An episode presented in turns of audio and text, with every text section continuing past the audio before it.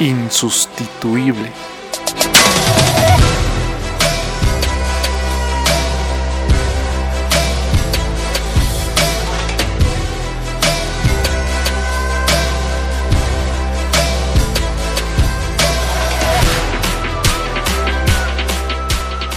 Bienvenidos al podcast de Insustituible, el podcast diseñado para personas que están dispuestas a sobresalir del montón. Personas que desean esforzarse, desean correr una milla extra. Personas que desean ir más allá de sus posibilidades. Yo soy Sergio Vasco y el día de hoy estoy compartiendo la entrevista que tuvimos con Andrés Barba. Desde muy joven ha demostrado talento y pasión por la música y durante sus 20 años de carrera ha desarrollado mucho más sus habilidades, lo que lo ha llevado a pisar escenarios y alfombras rojas muy importantes. Se ha convertido en un cantautor referente del país y ha participado en programas de televisión y radio que le han permitido desarrollar mucho más sus talentos artísticos. En la entrevista nos habla sobre su carrera, los momentos buenos y malos que tuvo durante todo este tiempo y la importancia de la disciplina para alcanzar lo que nos hemos propuesto. Andrés es de las personas que sueñan grande, pero con los pies en la tierra. Espero disfrutes este episodio tanto como yo disfruté la entrevista y te motive a construir tu propio futuro, a ser insustituible.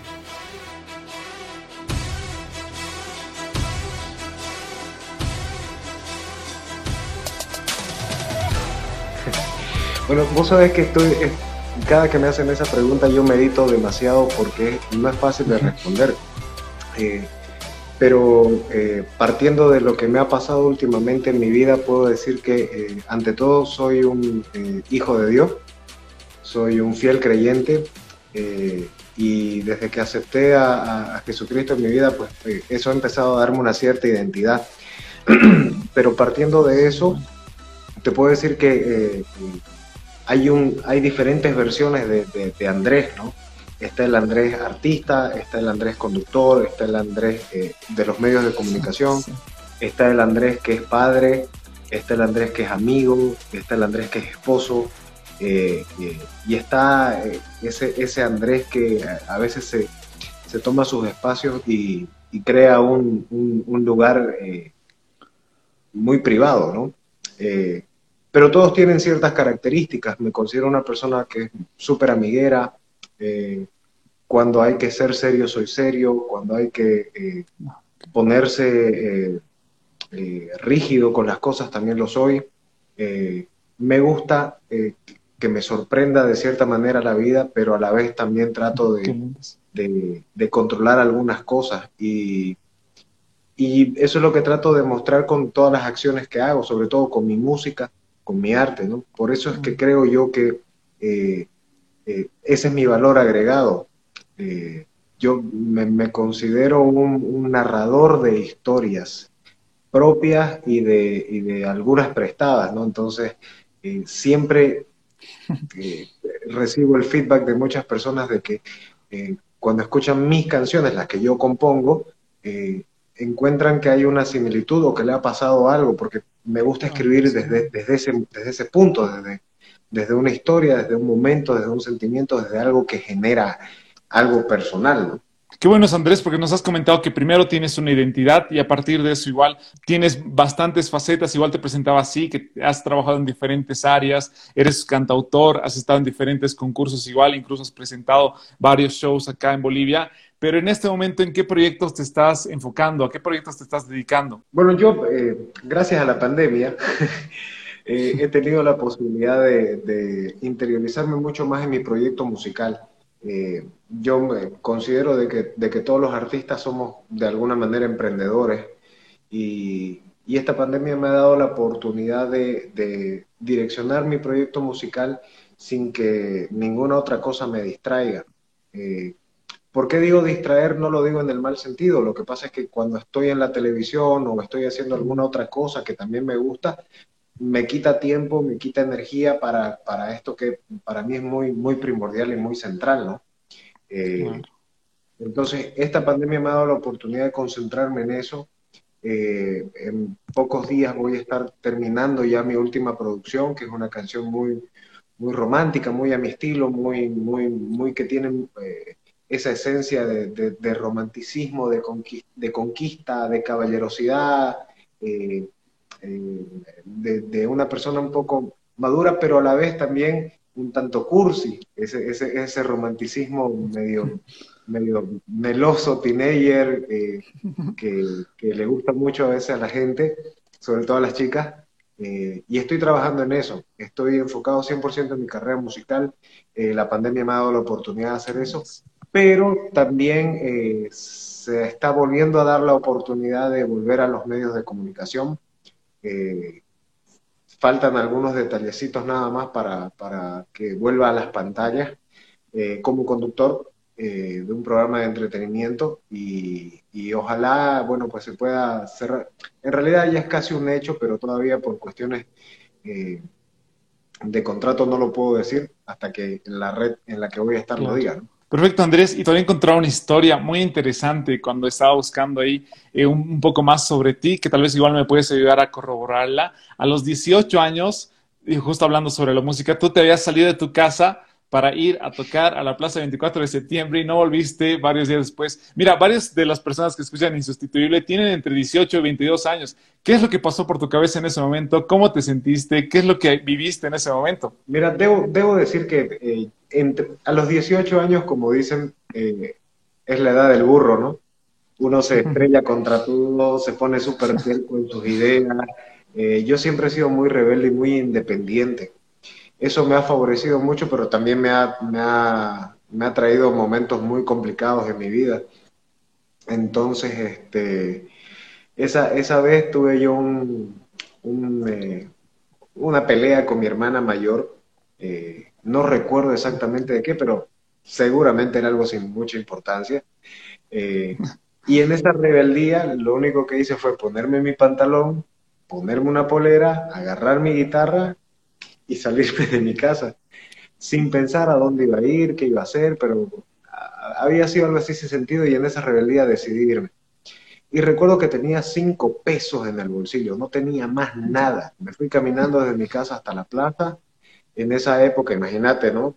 Eh, todavía existían los tarjeteros eh, de cotas. Ah, que metías la tarjetita y llamabas a tus amigos y bueno, tenía una tarjeta que me quedaba un crédito, llamé a un amigo y aparecieron después 20 ahí en la plaza. que me estuvieron acompañando desde las 2 de la tarde hasta las 7 de la noche, el sábado y el domingo, eh, y cobraba un peso la canción. Entonces, eh, logré reunir una cantidad considerable de, de plata. Nos compramos un vino nos fuimos a festejar esa noche. Eh, y al día siguiente volví a, la plaza para hacer lo mismo. Eh, estuve dos días fuera de casa.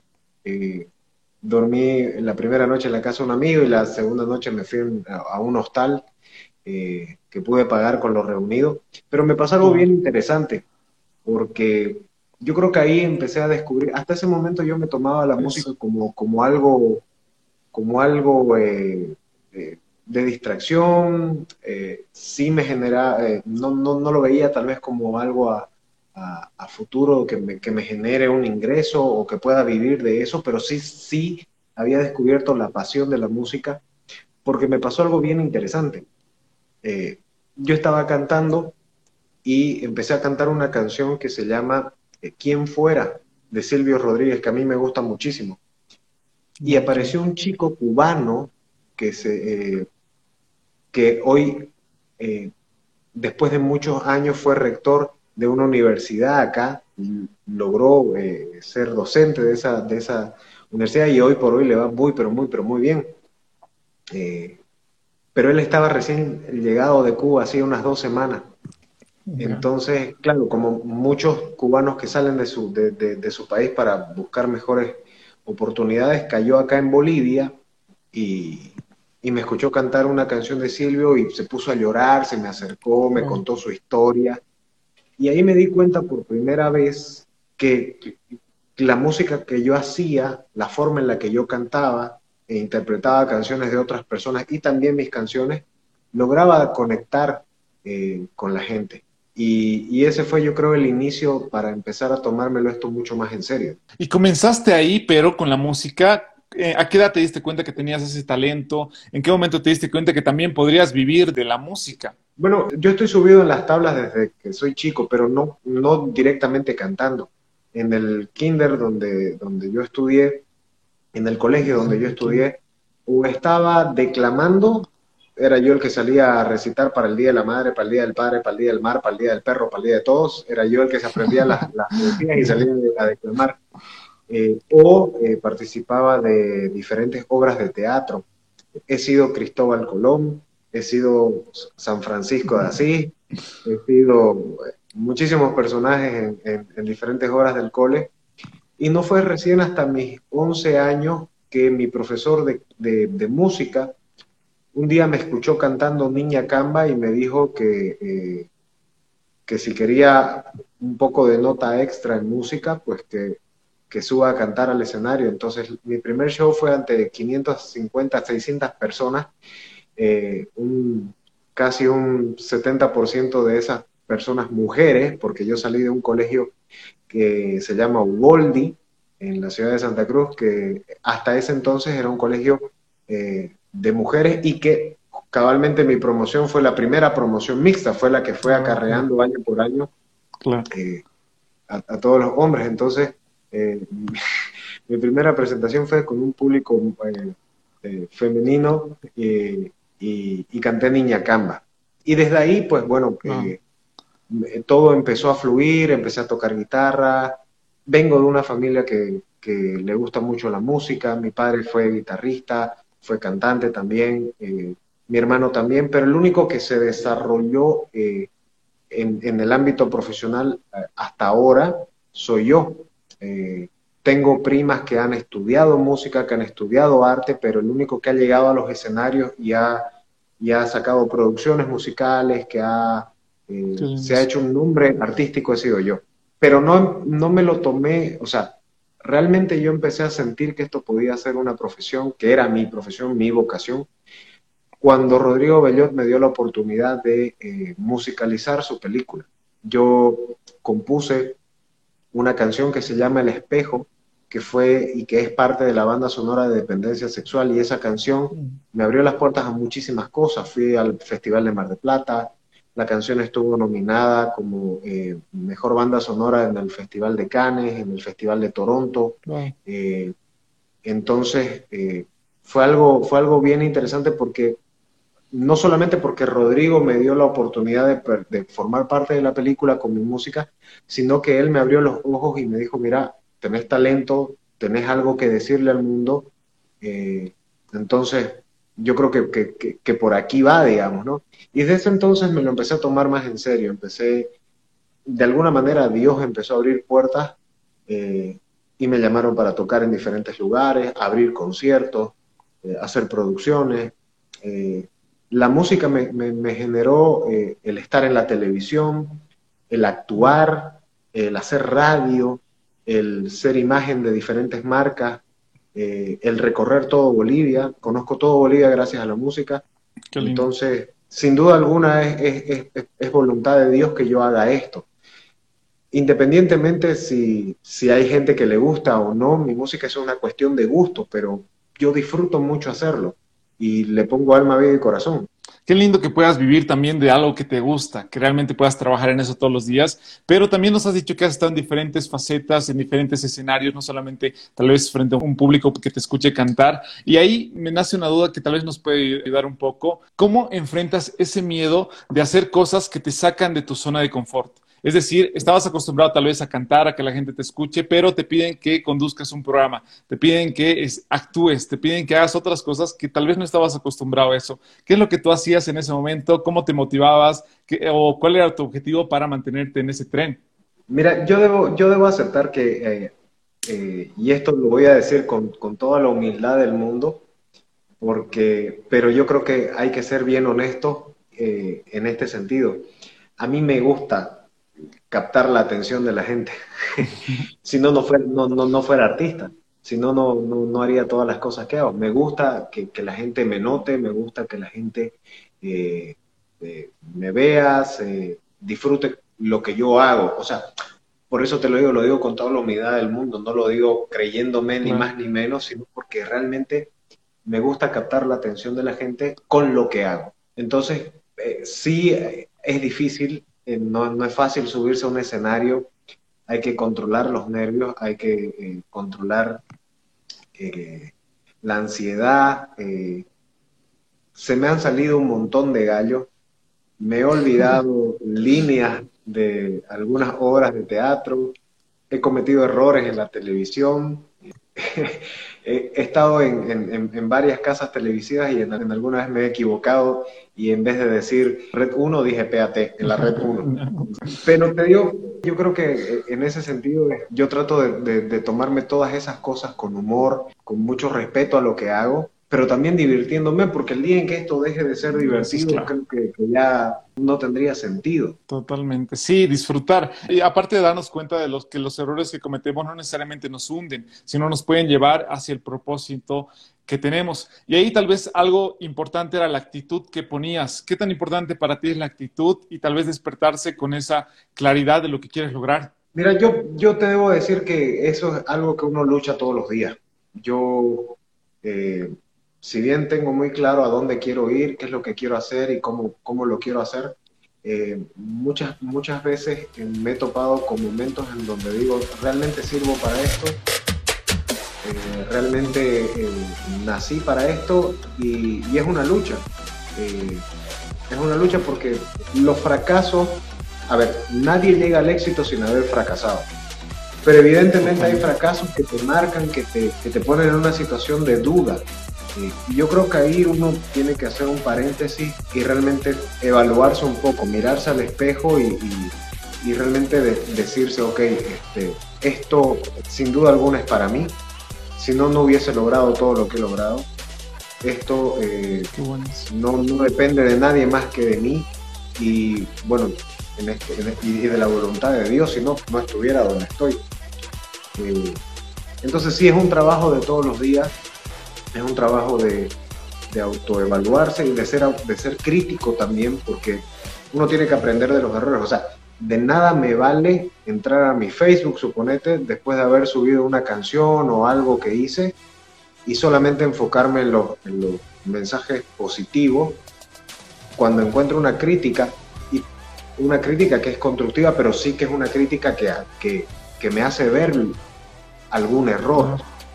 Eh, entonces, una cosa es discernir esos, esas, esos haters, las personas que no tienen absolutamente más nada que hacer que criticarte sin sentido, pero cuando yo detecto una crítica que me va a sumar, pero que me desnuda alguna falencia, mm. sí la medito, sí, sí la evalúo, me quedo días pensando en, en eso, eh, y probablemente en alguna oportunidad me haya afectado, pero rápidamente me doy cuenta ahora con la práctica de que es por mi bien.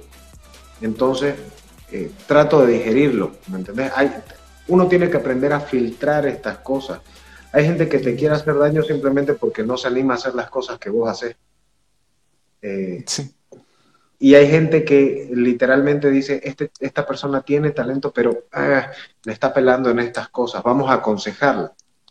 Entonces, después de 20 años de carrera he, aprendido y sigo aprendiendo a, diferenciar qué consejos me suman, qué críticas me suman y quiénes están porque literalmente eh, no se animan a hacer lo que vos estás haciendo. Hay un pastor que a mí me gusta mucho que se llama Dante Gebel, no sé si lo ubicas o si lo ubican por ahí, es un pastor que yo sigo mucho. Y Dante Gebel dice, no conozco a nadie que esté haciendo cosas, o sea, que, realmente esté trabajando en su ser, en su carrera, en su, en su vida, y que se tome el tiempo para criticar a otra persona. Las personas que te critican literalmente no están haciendo nada. Qué bueno eso lo que dices. Sí, y me gusta que hablas de no estar solo, también estás en un entorno con personas que están viendo el trabajo que tú estás realizando. Y como tú dices, bueno, aprender a hacer eso. Tal vez no lo haces de la noche a la mañana, sino como tú dices, también ha sido eh, bastantes años de carrera que lo has ido desarrollando y trabajando.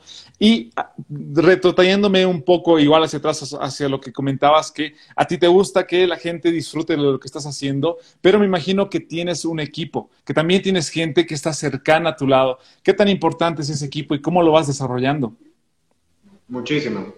Bueno, primero que nada, mi, mi, primer equipo es mi familia, ¿no? Mi primer equipo es mi, es mi esposa, son mis hijos, eh, obviamente es mi sello discográfico. Hace, eh, hace tres años que estoy trabajando con un, con un equipo de trabajo, eh, valga la redundancia, que, ha, que ha visto mi proyecto musical de hace muchos años y que necesitaba tal vez un empujón, una dirección distinta, ¿no? yo les estoy súper agradecido a mi manager, nunca tuve manager, decidí tener manager después de mucho tiempo, eh, porque obviamente quiero eh, subir eh, de nivel con esto y necesitas un equipo de trabajo.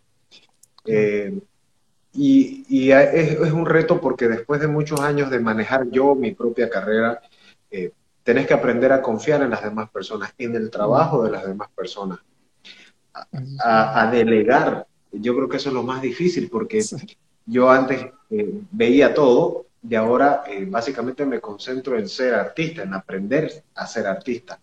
Eh, porque eso es algo que no, que no se deja de aprender.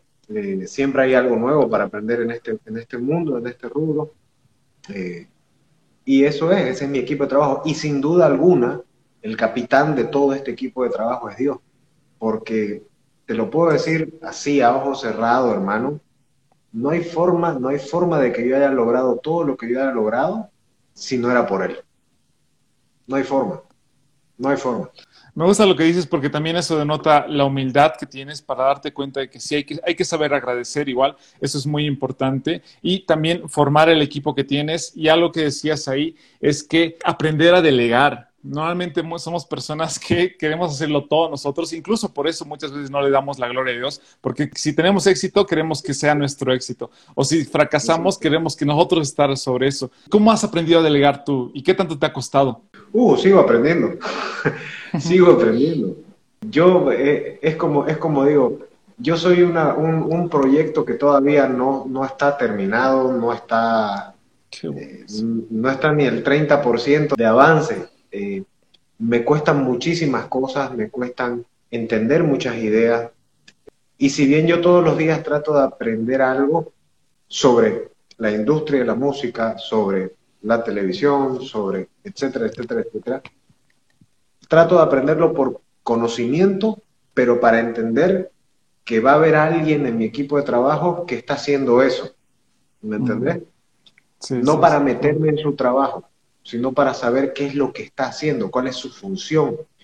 Porque, hermano, o sea, si no sabes qué es lo que hace cada persona de tu equipo, no tenés equipo. O sea, y, pueden pasar un montón de cosas. Yo no es que sea una persona controladora, pero sí me gusta estar al tanto de todo lo que hacen.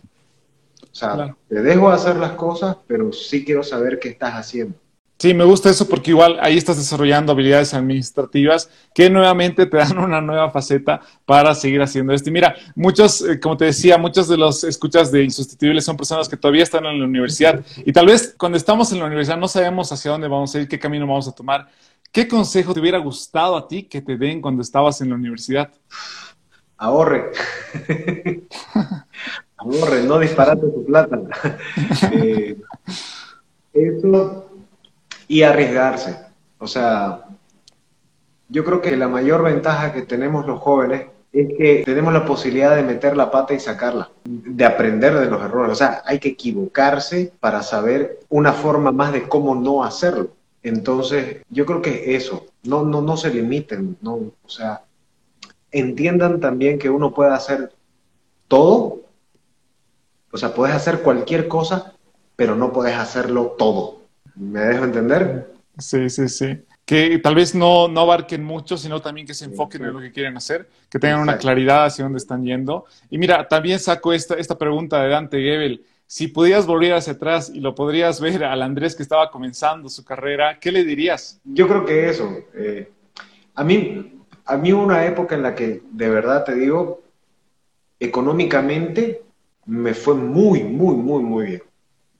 Y si yo creo que hubiese tenido esta mentalidad hoy administrativa y de haber invertido lo que, lo que gané en ese momento, hoy probablemente mi realidad artística fuera un poco más distinta. Eh, en ese momento yo creo que me dejé llevar mucho por, por el buen momento, porque eh, los viajes, comprar cosas, y le invertí poco a mi carrera musical. Yo pensé que de alguna manera eh, todo eso no se iba a acabar. Y en este mundo de la música lo más difícil es mantenerse vigente. Lo más difícil es, eh, es estar en busca de la gente sin hacer nada. no pasa eso siempre tenés que estar generando algo, siempre tenés que estar eh, dándole eh, algo de voz a las personas, desde canciones. Hoy, a ver, simplemente analizando un par de detalles, la industria de la música ha cambiado tanto que hoy ya no solamente vendes música, hoy vendes todo un concepto, toda una imagen, hoy vendes tus redes sociales, hoy vendes contenidos, hoy vendes tus fotos, hoy... y es un mercado tan alucinante que, que los jóvenes han nacido con eso. Por ahí, yo que soy de la época del MIRC, que, que, entrabas a, chatear con el Messenger eh, a través de tu cuenta de Hotmail, ¿me entendés? Esto nos cuesta adaptarnos un poco a eso. Hoy para un chico es sencillo editar un video y subirlo a las redes sociales nosotros tenemos que trabajarnos un poquito más. Sí, sí, sí. Y, también lo bueno que dices es que también es bueno adaptarse, no quedarse ahí, tal vez porque los que están en este momento viviendo eso, dentro de unos años también van a tener que adaptarse a lo nuevo que va a venir y saber edificar tal vez en eso que tienen y con, y con el propósito que tienen. Y mira, justo hablando de tu propósito, ¿crees que con lo que estás haciendo, con la música, con lo que estás trabajando, con la marca que estás desarrollando, tienes un propósito que engloba un propósito más grande? Mira, si hablas como un propósito eh, a nivel social, a nivel, eh, no sé, más, más grande, yo creo que, que me gustaría ser un, o sea, sé que quiero ser un referente positivo para la sociedad. O sea, creo que, eh, que hoy más que nunca hay, hay, hay muchos valores que, que, se han dejado de, de, lado, ¿no? Y la música yo creo que es eh, uno de los mejores canales para eso, para infundir valores. Entonces, sí quiero ser un referente, un referente no solamente de mi gente, de mi país, sino de, del mundo entero. Eh, soy un romántico empedernido eh, y creo que el romanticismo hoy por hoy tiene otro lenguaje no, que, se ha perdido al que, al que yo estoy acostumbrado y quiero recuperar eso también un poco. Soy una persona que, le gusta eh, la intimidad, la sensualidad también, pero una sensualidad que, esté cuidada dentro de, ciertos parámetros, ¿no? Y que no te presenten cosas tan grotescas como las que hoy puedes ver en diferentes lugares. Yo creo que, que todo tiene que ser con mucha calidad, con mucho tacto, para que pueda causar un buen impacto y para que la gente no se sienta ni asqueada de algo tan lindo como es ser sexy, como es ser masculino, como es ser sensual, y que también no sienta que se está aburriendo por alguien que puede ser muy romántico o cursi. Claro, ¿no? Y eso lo demuestras también con una canción que le has dedicado a tu esposa, que es muy linda la letra que le he visto, que justamente habla sobre eso. Realmente, igual en las canciones que puedes escuchar tuyas, creo que eh, mostrar eso con lo que haces, con lo que tu marca significa, no deslingarte eso solamente por algunas circunstancias o porque está de moda, sino también mantenerte firme en tu esencia. Pero con lo que nos estás contando, ¿en algún momento has querido dejarlo todo? Sí, pero es más, te voy a contar, en algún punto de mi vida no lo dejé al 100%, pero sí me vi obligado a dejar la música de lado por, situaciones de familia. Mi esposa tuvo un problema muy delicado de salud justamente al primer año de habernos casado y eso me alejó de, los escenarios, me llevó más a la televisión y a los medios de comunicación, pero sí me alejó de los escenarios porque eh, es complicado eh, vivir de noche, trabajar de noche más cuando tenés una situación así. Entonces, eh, si bien no dejé de cantar al 100%, sí no le invertí mucho tiempo a mi carrera musical y me dediqué más a la televisión. Pero eh, mi esposa es un, es un golazo de media cancha al minuto 90, porque ella se dio cuenta de que yo no estaba siendo feliz eh, sin la música. Y el momento en el que superamos este difícil momento, ella me empujó otra vez a hacer música. Entonces, sí yo estaba dispuesto a dejar todo por mi familia, sin duda alguna, pero también mi familia está dispuesta a apoyarme. Claro, y eso ahí también demuestras un trabajo en equipo desde la familia. Y creo que esos principios igual hay que tener la capacidad de compartirlos con el ejemplo, hablando así no solamente por hablar o por haber leído un libro, sino porque lo has vivido y que eso te permita seguir creciendo. Y en algún momento, Andrés, has, ¿te has sentido que has fracasado? ¿Y qué aprendizaje te ha, dejado ese fracaso? Cada cosa tiene, tiene un, aprendizaje. Cada cosa tiene un, algo. Por ejemplo, eh, cuando compuso una canción que no era de mi estilo y estaba explorando un poco el género eh, urbano, eh, no tuve la respuesta que yo esperaba. Entonces ahí me di cuenta de que tenía que ser fiel a lo que yo considero música. Estaba experimentando algo, a ver cómo me iba, digamos. Eh, cuando decidí aceptar por un ser conductor de un programa de televisión, hace muchísimos años, eh, ya estando dentro del programa no me sentí cómodo. Entonces, porque habían cosas que no, no, no iban conmigo. Entonces, yo creo que muchos de los fracasos te muestran eh, que tenés que ser fiel a tus convicciones, que tenés que ser fiel a lo que vos crees, lo que no quiera decir que no tengas que experimentarlo, porque por ahí en la experiencia descubrís algo nuevo, pero cuando ya te das cuenta de que no es, puedes retroceder.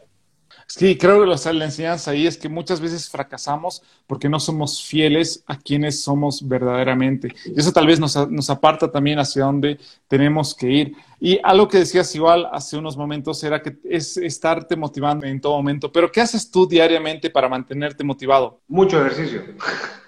ya, eso es bueno. No, mentira. o sea, sí, sí, bueno, sí es bueno porque el ejercicio te pone bien, te ves físicamente mejor y te, y te... A ver, yo creo que vos tenés que lograr mirarte al espejo y lo que ves realmente te, guste, en todo sentido, en lo físico, eh, en, lo que te transmite la mirada, en lo que te transmite tu semblante. Yo creo que eso, eso es importante. Y obviamente eh, toda la parte espiritual, yo eh, considero de que tenés que estar bien adentro para poder afrontar cualquier cosa, lo que no quiere decir de que no vayas a tener que pasar por momentos complicados. La vida no es una taza de leche, la vida tiene cosas jodidas y te van a tirar piedras y te van a insultar y te va, a va a venir gente que te va a decir que, que no sos para esto, que no servís, pero Ahí estás vos firme en tus convicciones. Algo que yo aprendí eh, en este inicio de año, después de 37 años, es hacer disciplinado. Y te lo cuento así rapidito. Yo nunca he sido una persona que, tenga sobrepeso, o sea, que, sea obeso, pero sí he tenido mis momentos en donde se me ha pasado la mano con los, con los kilitos, ¿no? Eh, y yo este año el 6 de enero estaba pesando 84 kilos. Tenía 20 kilos de sobrepeso. Y, decidí disciplinarme, recibí la ayuda de un gran amigo y, que es mi coach y, mi entrenador, que es Nasir eh, Akli. Eh, me metí a su reto y él me ayudó, bajé 20 kilos, llegué a pesar 64, hoy estoy pesando 69, entreno todos los días, aprendí a comer. Y eso es, eh, como te digo, yo nunca fui gordo, ¿me entendés? Pero nunca tuve disciplina. Y leí por ahí en algún libro de que si vos controlás lo que comes, podés controlar absolutamente todo. Entonces, a partir de eso, mi vida también ha tomado un, cierto cambio. Me he disciplinado con otras cosas, he tratado de darle un orden. Las mentes creativas y todos los artistas tenemos mentes dispersas nos cuesta enfocarnos, mantener la, concentración en una sola cosa. Pero he ido buscando métodos y eh, disciplinándome en esas cosas. Me levanto todos los días y entreno. termino de entrenar, leo, eh, oro, eh, le pido a Dios que me ayude, me meto a, aprender algo nuevo, ensayo, hago mis clases de vocalización, compongo y trato de tener una estructura. No todos los días la cumplo a rajatablas, pero por lo menos de los siete días de la semana trato de que un 80-70% se cumpla como tiene que ser. Eh, y así me, ha ido, me ha ido bastante bien. Esta pandemia me ha ayudado también a, a, ponerle un poco de orden a mi vida, ¿no? Súper, me gusta que dices que tal vez el ejemplo que dabas, que no, no necesariamente eras gordo, pero te mantenías en el limbo y eso no permitía que logres también objetivos. Y como tú dices en todo, muchas veces si no somos disciplinados en la comida, que tal vez puede que para ti sea importante, o no eres disciplinado, no sé, con tus estudios o lo que quieres lograr, se va a reflejar también en otras áreas de tu vida. Andrés, ¿cuáles son tus próximos objetivos? ¿A dónde quieres llegar? bueno, yo he decidido retomar mi carrera musical con todo estamos apostando eh, por una nueva canción que, yo creo que va a ser del gusto de muchas personas, porque refleja esto de lo bonito que es enamorarse, de lo lindo que, es sentir maripositas en el estómago y de tener alguien ahí que te, que te saque una sonrisa. Y estamos trabajando con, con mi equipo para que esta canción sea todo un éxito en Bolivia y pueda trascender fronteras hemos, tenemos una meta muy clara que es sacar mi música a todos los países hermanos de Latinoamérica, entrar a México y, ¿por qué no más adelante soñar a, estar en países como en Estados Unidos? Pero sin duda alguna lo, nuestra meta es empezar a tener esta apertura con los países hermanos de Perú, de México, de Colombia, de Argentina, Chile, en donde ya tenemos cosas así apalabradas, por así decirlo, y lo que estamos básicamente esperando es recibir el músculo, el, el, resolver cosas económicas que son más de forma y de, que, de fondo, porque el proyecto eh, tiene ya un, mensaje, eh, tiene ya una idea clara. Entonces, eh, es simplemente darle a, que la gente lo conozca, que la gente lo, lo lo acepte. esa es la parte más complicada de cualquier cosa, que es el marketing. Buenísimo, Andrés. Mira, te voy a hacer la última pregunta, pero como siempre regalamos un libro digital en todas las entrevistas que hacemos. En este caso tenía un libro preparado, pero por lo que nos has hablado y todo, voy a regalar el libro de Un líder como Jesús para que podamos aprender justo sobre ese liderazgo igual que nos hablaba Andrés a las personas que saquen un screenshot, una captura de pantalla a la entrevista que estamos viendo acá y la compartan y nos etiqueten a Andrés Barba y me etiqueta a mí que Sergio Vasco. Les voy a regalar ese libro de manera digital. Andrés, la última pregunta que tengo para terminar. el libro es Un líder como Jesús. Ya, pero ¿me lo vas a regalar o no? Me claro, claro, te lo paso. Yo también voy a compartir la foto. Andrés, la última pregunta que te hago. Las personas que se han quedado hasta el final son personas que están dispuestas a sobresalir del montón. Según tu perspectiva, Andrés, ¿qué hace una persona que sea insustituible? Mira, yo creo que todas las personas son insustituibles. No va a haber, y eso métanselo a la cabeza. Vos que estás ahí haciendo esta entrevista, yo que estoy acá y quienes la están viendo, no existe una persona igual a vos. No va a existir, sos único. Dios agarró y te esculpió así en su mano con cualidades, con dones, con cosas súper específicas para cumplir un propósito. Entonces no existe, sos único y eso te hace insustituible. Pero, pero, sin duda alguna, si no haces las cosas con amor, con disciplina y con entrega, no va a pasar nada.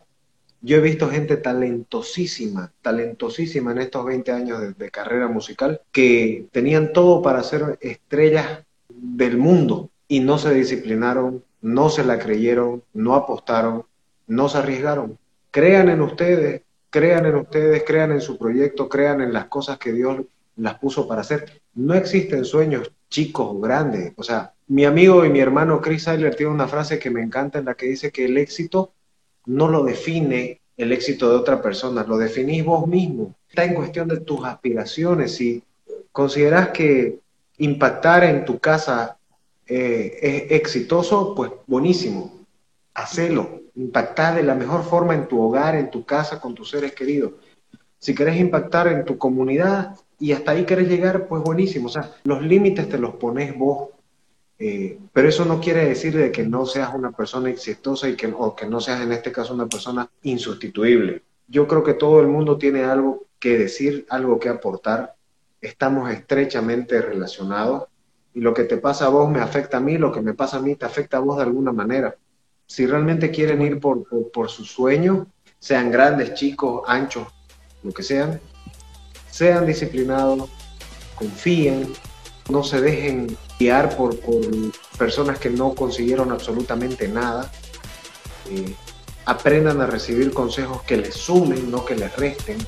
Aprendan a recibir críticas que les hagan mejorar no que los denigren y sobre todo, sobre todo, sobre todo, busquen no afectar a nadie de forma negativa, sino más bien de forma positiva.